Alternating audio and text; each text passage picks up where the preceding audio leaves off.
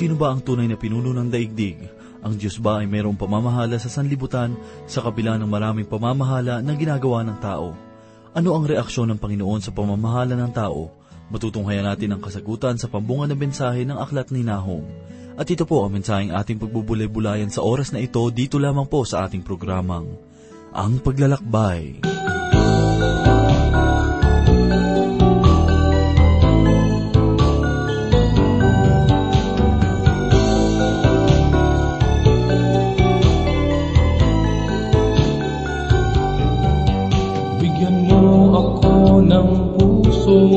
Laging may awit, hindi nagagalit, at ituro mo sa aking buhay kung paano umibig sa aking kaaway. Kahinahunan yung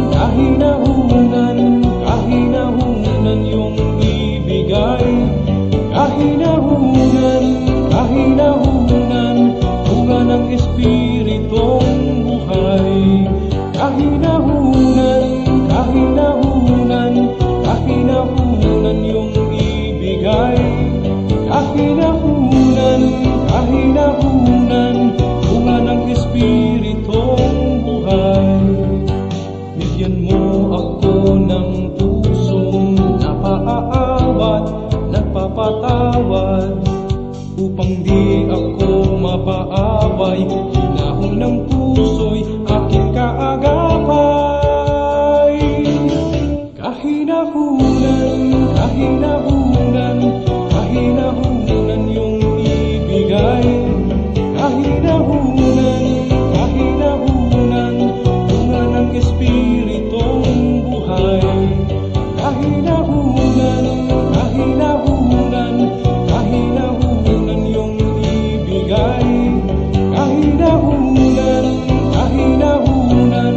bunga ng espiritong buhay.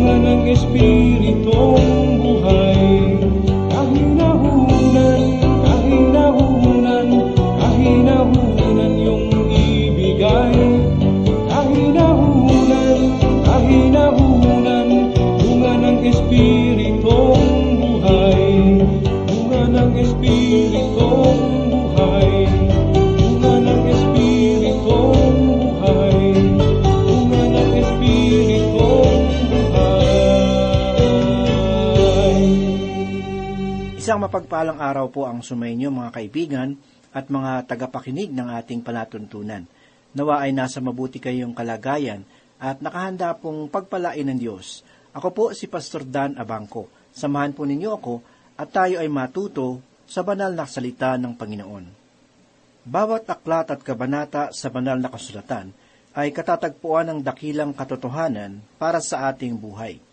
Ang aklat ni Nahum, bagamat hindi kilalang aklat sa banal na kasulatan, ay mayroong mabuting mensahe na napapanahon sa ating kalagayan. Ang aklat na ito ay hindi madalas na pagkukulan ng pansin ng maraming mga tagapagturo at mga ngaral. Subalit, ito ay ginagamit ng maraming mga propesiya upang sabihin si Nahum ay nagpahayag tungkol sa pagkakagawa ng modernong sasakyan. Ang paniniwalang ito ay hango mula sa 2 kabanata, Talatang 4, dito po sa Nahum. Ganito po ang sinasabi. Ang paniniwalang ito ay hango mula sa 2 kabanata, talatang 4, dito sa Nahum. Ang sabi po sa talata, ang mga karwahe na humakagibis sa mga lansangan, sila'y paruot parito sa mga liwasan. Ang mga anyo ng mga ito ay gaya ng mga sulo, ang mga ito ay humahagibis na parang kidlat. Ang pahayag na ito ay walang kinalaman sa pagkakalikha ng modernong sasakyan. Masigit natin itong maunawaan sa mga susunod na pag-aaral. Samantala, ang nais kong bigyan diin sa kasalukuyan ay ang mahalagang propesiya na nasusulat sa aklat. Si Nahum ay hindi kilalang tauhan sa banal na kasulatan. Ang kanyang aklat ay nagsasaad lamang ng iisang paksa, at ito ay walang iba, kundi ang kahatulang darating sa Nineve. Ang lungsod na ito ay sentro ng Imperyong Assyria, ngunit dahilan sa kanilang kasamaan, ang hatol ng Panginoon ay ibabagsak sa kanila. Ito ang paksa ng propesiya, at ang lahat ng ito ay nagkaroon na ng katuparan sa kasaysayan ng Nineve. Ano kung gayon ang mensahe at aral na ating makukuha sa aklat ng Nahum, kung ang mga propesiya ay mayroon ng katuparan? Mayroon pa bang kapakinabangan para sa kasalukuyang kalagayan? Ang aklat kaya ni Nahum ay mayroong mensahe para sa atin. Ang kahangahangang bagay sa salita ng Diyos ay ang kanyang walang hanggang mensahe sa mga mananampalataya. Oo nga't mayroong mga bagay, utos at mensahe sa banal na kasulatan na hindi nauukol sa atin, subalit ang lahat ng ito ay nagbibigay aral naman para sa atin. Sa madaling salita, ito ay may mensaheng hatid para sa ating mga kalagayan. Ang mayakda ng aklat ay walang iba kundi si Nahum. Nakatatawag pansin na ang kahulugan ng kanyang pangalan ay mga aliw. Nasabi ko ito sapagkat ang mensaheng ipinagkaloob sa kanya ng Diyos ay salungat sa diwa ng kanyang pangalan, sapagkat ang kaaliwan at kahatulan ay magkasalungat na bagay. Paano nga niya maipapamuhay ang kanyang pangalan kung ang mensaheng kanyang ipapangaral ay kahatulan naman? Ang kasagutan ay batay sa ating pagkakaunawa sa hatol. Ang katanungan lamang ay ito, kung ang hatol ba na darating ay laban sa iyong kaaway at malupit na bansa, ito ba ay dapat mong ikatakot o dapat mong ikaaliw? Ikaw ba ay mangangamba dahilan sa pagbagsak ng bansa na sa iyo ay malupit na umaalipin? Tungkol sa kalagayan ng Israel, ang pagbagsak ng Assyria ay malaking kaaliwan. Ngunit sino nga ba si Nahum? Sangayon sa unang talata ng unang kabanata, dito sa aklat ng Nahum, ganito po ang sinasabi, isang pahayag tungkol sa Nineve, ang aklat na pangitain ni Nahum sa taga-Elkos. Isa ang katibayan mula sa talatang ito, tungkol kay Nahum ay ang lugar ng Elkos. Ang Elkos ay may ilang mga pagkakakilanlan na dapat nating maunawaan. Una sa lahat, mayroong lungsod ng Elkos sa lugar ng Assyria, ilang milya pahilaga sa mga labi ng Nineve. Si Nahum ay maaaring tumira roon at ipinahayag ang pagkawasak ng Nineve, kung paanong nagpahayag si Daniel sa Babilonia. Ang pananaw na ito, para sa akin, ay hindi maaari sapagkat ang aklat mismo ang nagpahiwatig na si Nahum ay hindi pumunta sa Nineve. Hindi ako naniniwalang si Nahum ay tinawag na pumunta sa Nineve upang doon ay personal na mangaral. Ang ikalawang kapaliwanagan na ibinigay ay tungkol sa isang bayan sa Galilea na nagngangalang Elkos. May isang dalubhasa ang nagsabi na ito ay kinikilalang bayan ni Nahum. Sangayon pa sa isang dalubhasa, ang pangalang Capernaum ay nangangahulugan ng bayan ni Nahum. At kung ang pangalang Capernaum ay salitang Hebreyo, ang bayan na ito kung gayon ay isang lugar ni Nahum. Gayon din naman, ang Capernaum rin ang siyang maaaring maging lugar ng kanyang kapanganakan at kaugalian. Ang ikatlong pagsusuri ay tungkol naman sa isang lugar na nagngangalang Elkos sa lugar ng Huda. Sa aking palagay, ang pangalang Elkos ay karaniwang pangalan kung kaya't sa Israel at sa Huda ay mayroon ito. Paniniwala ng marami na si Nahum ay isinilang sa hilagang kaharian ng Israel at dahil rito, siya ay mayroong higit na damdamin para sa Israel kaysa sa Huda. Ngunit, siya ay maaaring lumipat patungong Huda nung siya ay bata pa, kung kaya't maaaring ang ikatlong pananaw ay maaaring mangyari. Ang taong sumulat ng propesiyang ito ay malinaw na nakababatid sa pananakop na ginawa ni Sennacherib laban sa Jerusalem. Ang aklat na ito ay maaaring bunga ng kaganapan ng kanyang nasaksihan noong si Sennacherib na hari ng Assyria ay dumating sa Huda upang ang haring si Hezekias ay bihagin. Si Nahum ay maaaring isa sa mga saksi noong ang kanilang hari ay nasa kapangyarihan ng kanilang mga malulupit na kaaway. Kung ang pananaw na ito ay totoo, si Nahum ay magiging kasabayang propeta ni na Isaias at Mikas. Ito ang karaniwang paniniwala ng ilang mahuhusay na tagapagturo ng banal na kasulatan. Ako po sa aking sarili ay wala pang ganap na kapasyahan kung ano nga ang tumpak na panahon na nasulat ang aklat. Maraming mga taon ang ibinigay ng mga dalubhasa tungkol rito. Sinasabi nila na ang aklat ay nasulat sa panahong 720 bago si Kristo hanggang 636 bago si Kristo. Ngunit masigit na mainam na ilagay ang taon para kay Nahum 100 pagkatapos ni Jonas. Kung ating matatandaan, sa panahon ni Jonas, naganap ang dakilang pagbabago sa lungsod ng Nineve. Kaya naman malaking katanungan para sa akin kung bakit ang dating nagsisising bayan ay naging masamang tampalasan. Ang sabi ng iba, matapos magbalik loob sa Diyos ang mga taga-Nineve, ang bansa ay naging banal na bayan. Ang sagot ay hindi. Sila ay bumalik sa dati nilang pamumuhay at sila ay masigit na naging malupit na bansa. Nabagamat ang liwanag ng mensahe ng Panginoon ay naging kasaysayan sa kanilang bansa, gayunmay nilimot nila ito at winalang bahala. Bunga nito, ang Diyos ay nagpahayag ng kanyang mensahe sa pamamagitan ng labi ng kanyang propeta na si Nahum, upang ipahayag sa bayan ng Israel na ang Assyria na kanilang kinatatakutan ay darating sa pagkawasak. Naniniwala ako na si Nahum ay hindi pumunta sa Nineve upang ang mensahe ng hatol ay ipahayag sa kanila. Naniniwala ako na si Nahum ay tumira sa timog kaharian ng Huda. Hindi inuutos ng Diyos kay Nahum na humayo patungo sa paganong bansa na iyon. Mayroong pagkakaiba kina Jonas at Nahum. Si Jonas ang siyang naatasang humayo patungo sa Nineve sapagkat ang bansang iyon ay walang taglay na liwanag tungkol sa katotohanan ng Diyos. Ngunit si Nahum ay walang dahilan na pumunta patungo sa bansang iyon sapagkat ang Nineve ay mayroon ng liwanag. Subalit, ito ay kanilang tinanggihan. Sinabi ng Panginoong Hesus sa 6 na kabanata ng Mateo talatang 23 ang ganito, "Ngunit, kung masama ang iyong mata, ang iyong buong katawan ay magiging kadiliman.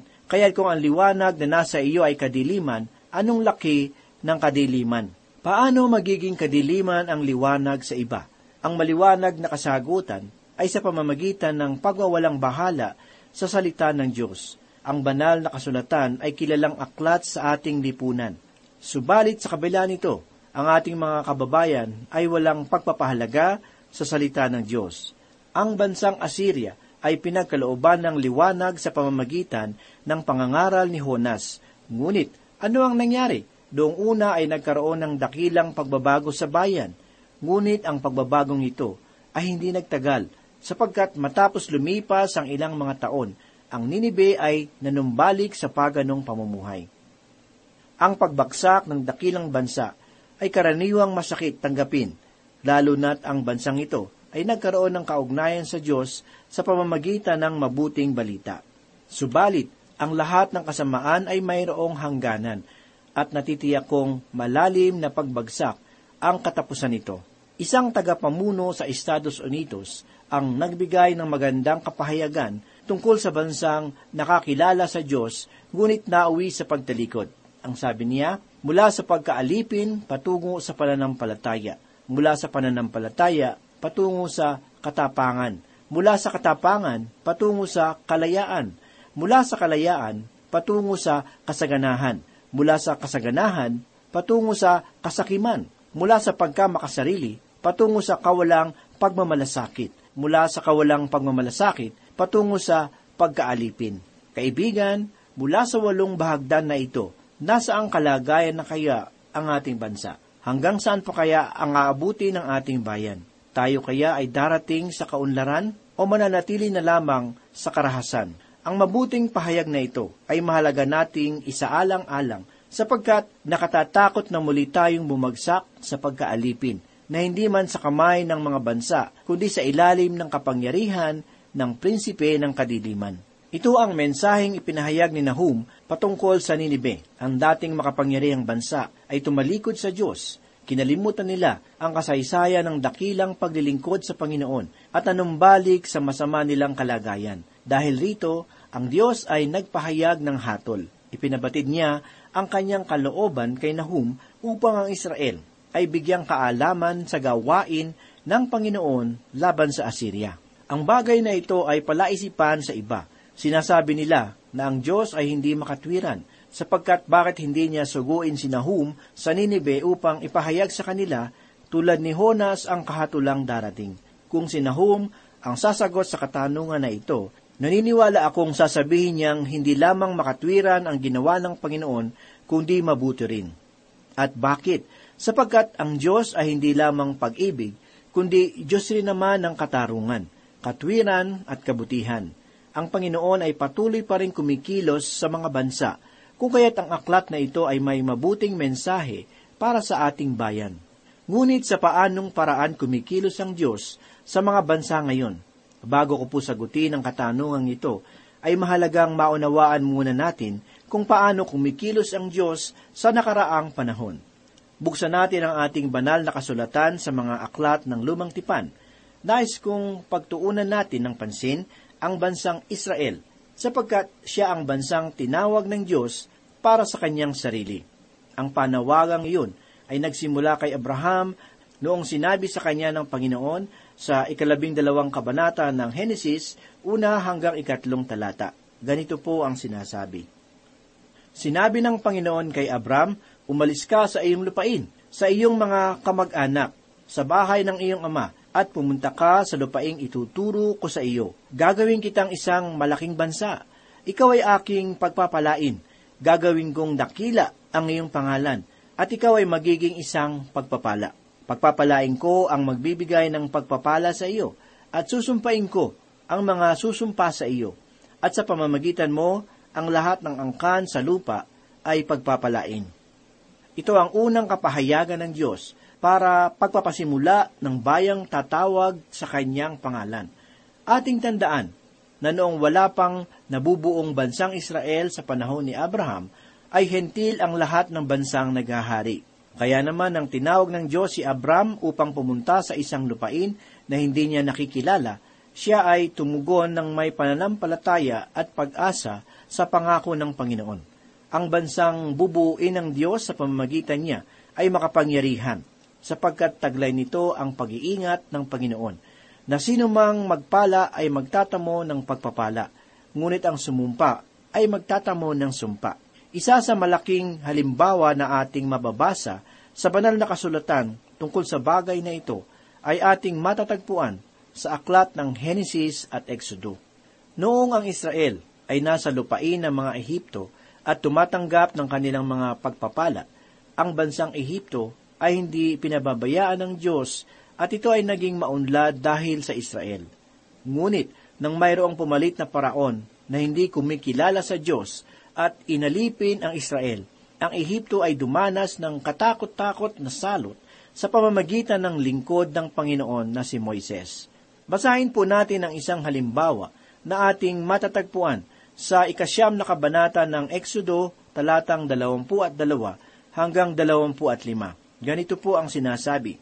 Sinabi ng Panginoon kay Moises, iunat mo ang iyong kamay paharap sa langit, upang magkaroon ng yelong ulan sa buong lupain ng Ehipto na babagsak sa mga tao, sa mga hayop at sa bawat mga halaman sa parang sa buong lupain ng Ehipto. Kaya't inunat ni Moises ang kanyang tungkod paharap sa langit, at ang Panginoon ay nagpadala ng kulog at yelong ulan, at may apoy na bumagsak sa lupa. At ang Panginoon ay nagpaulan ng yelo sa lupain ng Ehipto. Sa gayoy, nagkaroon ng yelong ulan, at ang apoy na sumisiklab sa gitna ng yelong ulan, at ang kanyang napakabigat na yelong ulan ay di nangyari kailanman sa buong lupain ng Ehipto mula nang maging bansa ito. Binagsakan ng yelong ulan ang buong lupain ng Ehipto, ang lahat na nasa parang, maging tao at maging hayop, pati ang lahat ng halaman sa parang, at binali ang lahat ng punong kahoy. Ito ang karangalan na taglay ng Israel sa harapan ng mga paganong bansa. Ang pakikitungo ng Diyos sa isang paganong bansa ay nakasalig sa kanyang pakikitungo sa Israel, sapagkat sang-ayon sa Panginoon sa 19 ng Exodo, 6 ay ganito, Sa akin kayo ay magiging isang kaharian ng mga pari at isang banal na bansa. Ito ang mga salitang sasabihin mo sa mga anak ni Israel. Kapansin-pansin na ang Israel ay tinawag na kaharian ng mga pari. Ang titulong ito ay napakahalagang pagkakilala ng Diyos sa Israel sapagkat ang titulong ito ay nangangahulugan ng kanilang kalagayan at layunin bilang bansa. Ito rin ang dahilan kung bakit sinabi ni Apostol Pedro sa 2 kabanata ng kanyang unang sulat talatang 9 ganito, "Ngunit kayo'y isang lahing pinili, isang maharlikang pagkapari, isang bansang banal, sambahayang pagmamay-ari ng Diyos, upang inyong ipahayag ang mga makapangyarihang gawa niya na tumawag sa inyo mula sa kadiliman tungo sa kanyang kagilagilalas na liwanag." Ang bansang Israel ay inilagay ng Diyos upang maging saserdote para sa mga bansa.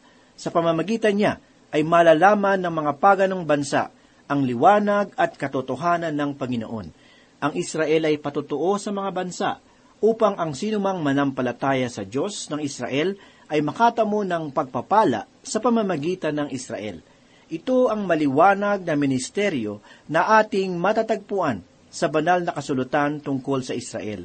Ngunit, dahil sa paghihimagsik ng bayang Israel sa katotohanan at aral ng Diyos, siya na dapat na maging saserdote sa mga bansa ay napasailalim ng kanilang kapangyarihan at pangaalipin.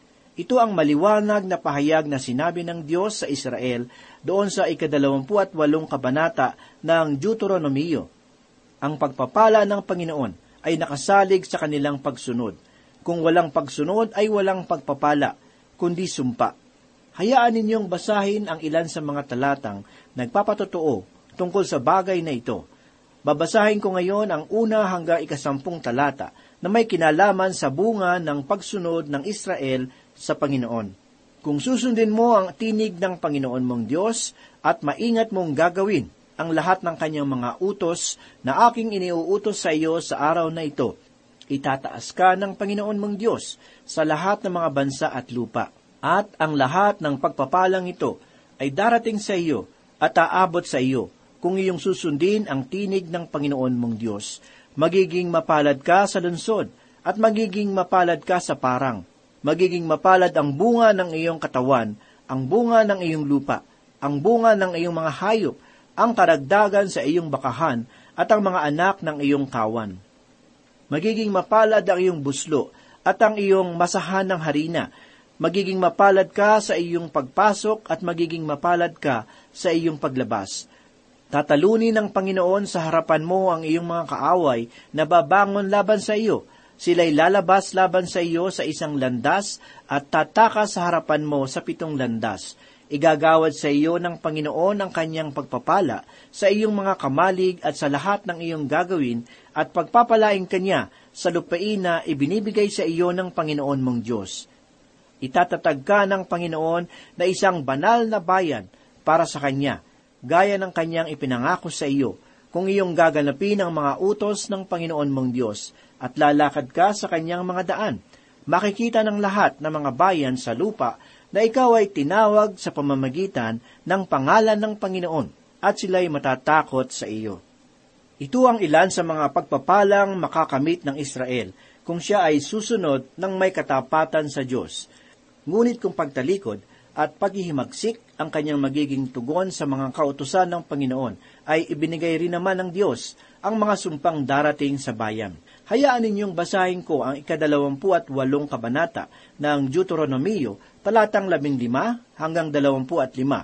Ang sabi po ng Panginoon, "Ngunit, kung hindi mo pakikinggan ang tinig ng Panginoon mong Diyos sa pamamagitan ng pagsasagawa ng lahat ng kanyang mga utos at tuntunin na aking iniuutos sa iyo sa araw na ito, ang lahat ng sumpang ito ay darating sa iyo at aabot sa iyo. Susumpain ka sa bayan at susumpain ka sa parang. Susumpain ang iyong buslo at ang iyong masahan ng harina. Susumpain ang bunga ng iyong katawan at ang bunga ng iyong lupa, ang karagdagan ng iyong bakahan at ang mga anak ng iyong kawan. Susumpain ka sa iyong pagpasok at susumpain ka sa iyong paglabas." Ipararating ng Panginoon sa iyo ang sumpa, ang pagkalito at pagkabigo sa lahat ng iyong gagawin, hanggang sa ikaw ay mabuwal at mapuksa dahil sa kasamaan ng iyong mga gawa. Sapagkat pinabayaan mo ako, ikakapit sa iyo ng Panginoon ang salot hanggang sa maubos ka sa lupa na iyong pupuntahan upang angkinin. Sasalutin ka ng Panginoon ng pagkaubos, lagnat, pamamaga, nag-aapoy na init, pagkatuyo, ng salot ng hangin at ng amag, at kanilang hahabulin ka hanggang sa ikaw ay malipol. Ang langit na nasa itaas ng iyong ulo ay magiging tanso, at ang lupa na nasa ilalim mo ay magiging bakal. Ang ipapaulan ng Panginoon sa iyong lupa ay abo at alabok. Mula sa langit ay bababa ito sa iyo hanggang ikaw ay mawasak. Ipatatalo ka ng Panginoon sa harapan ng iyong mga kaaway. Ikaw ay lalabas sa isang landas laban sa kanila at tataka sa 7 landas sa harapan nila. At ikaw ay magiging katatakutan sa lahat ng mga kaharian sa lupa. Kung ating papansinin, ang mga pagpapala na bunga ng pagsunod ay magiging kabaliktaran nito kung ang Israel ay susuway. Ito ang mga pagpapala at sumpa na ipinahayag ng Diyos sa bayan ng Israel noong panahong iyon. Mahalagang maunawaan ng mga bumabasa na ang mga mensaheng ito ay hindi nauukol sa ating panahon ngayon, kundi sa Israel lamang. Wala itong kinalaman sa ating bayan, bagamat may mga nagsasabi na ang mga sumpang nababanggit sa pahayag ay nagaganap sa ating bansa. Ngunit ang sagot ko naman, kung ang Pilipinas ay dumaranas sa mga sumpang sinasabi dito sa talata, bilang patunay na ang mensaheng ito ay para sa lahat, ibig sabihin, mararanasan rin natin ang mga pagpapalang sinasabi sa pahayag. Sa madaling salita, ang Pilipinas ay magiging Israel, sapagkat ang pagpapala ay sinabi ng Diyos sa harapan ng mga Hebreyo. Kaibigan, ang mga pahayag ng pagpapala at sumpa na nasusulat rito ay hindi nauukol sa ating bansa. Ito ay para sa bansang Israel. Huwag nawa nating hanapin ang kasagutan sa kahirapan ng ating bayan sa pamamagitan ng mga mensaheng hindi naman nauukol sa ating bansa. Ang mga ito ay pawang utos ng Diyos sa Israel.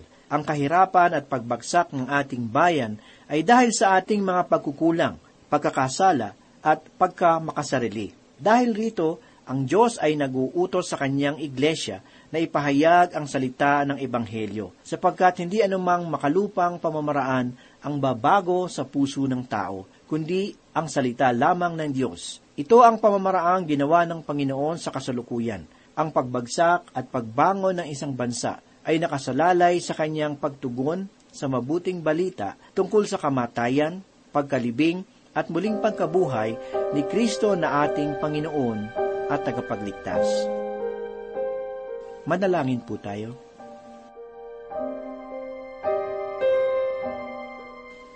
Muli po kaming nagpapasalamat, Panginoon, sa muling pagkakataon na ipinagkaloob mo upang makinig, pag-aralan, at saliksikin ang iyong banal na salita.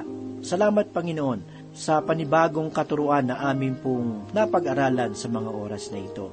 Ito po ay naging kalakasan namin at nagpatibay ng aming pananampalataya sa iyo. Muli inihiling po namin na gawin po kaming buhay na patutuo sa bawat araw ng aming buhay. Marami pong salamat. Ito po ang aming samot na langin, sa pangalan ni Jesus. Amen.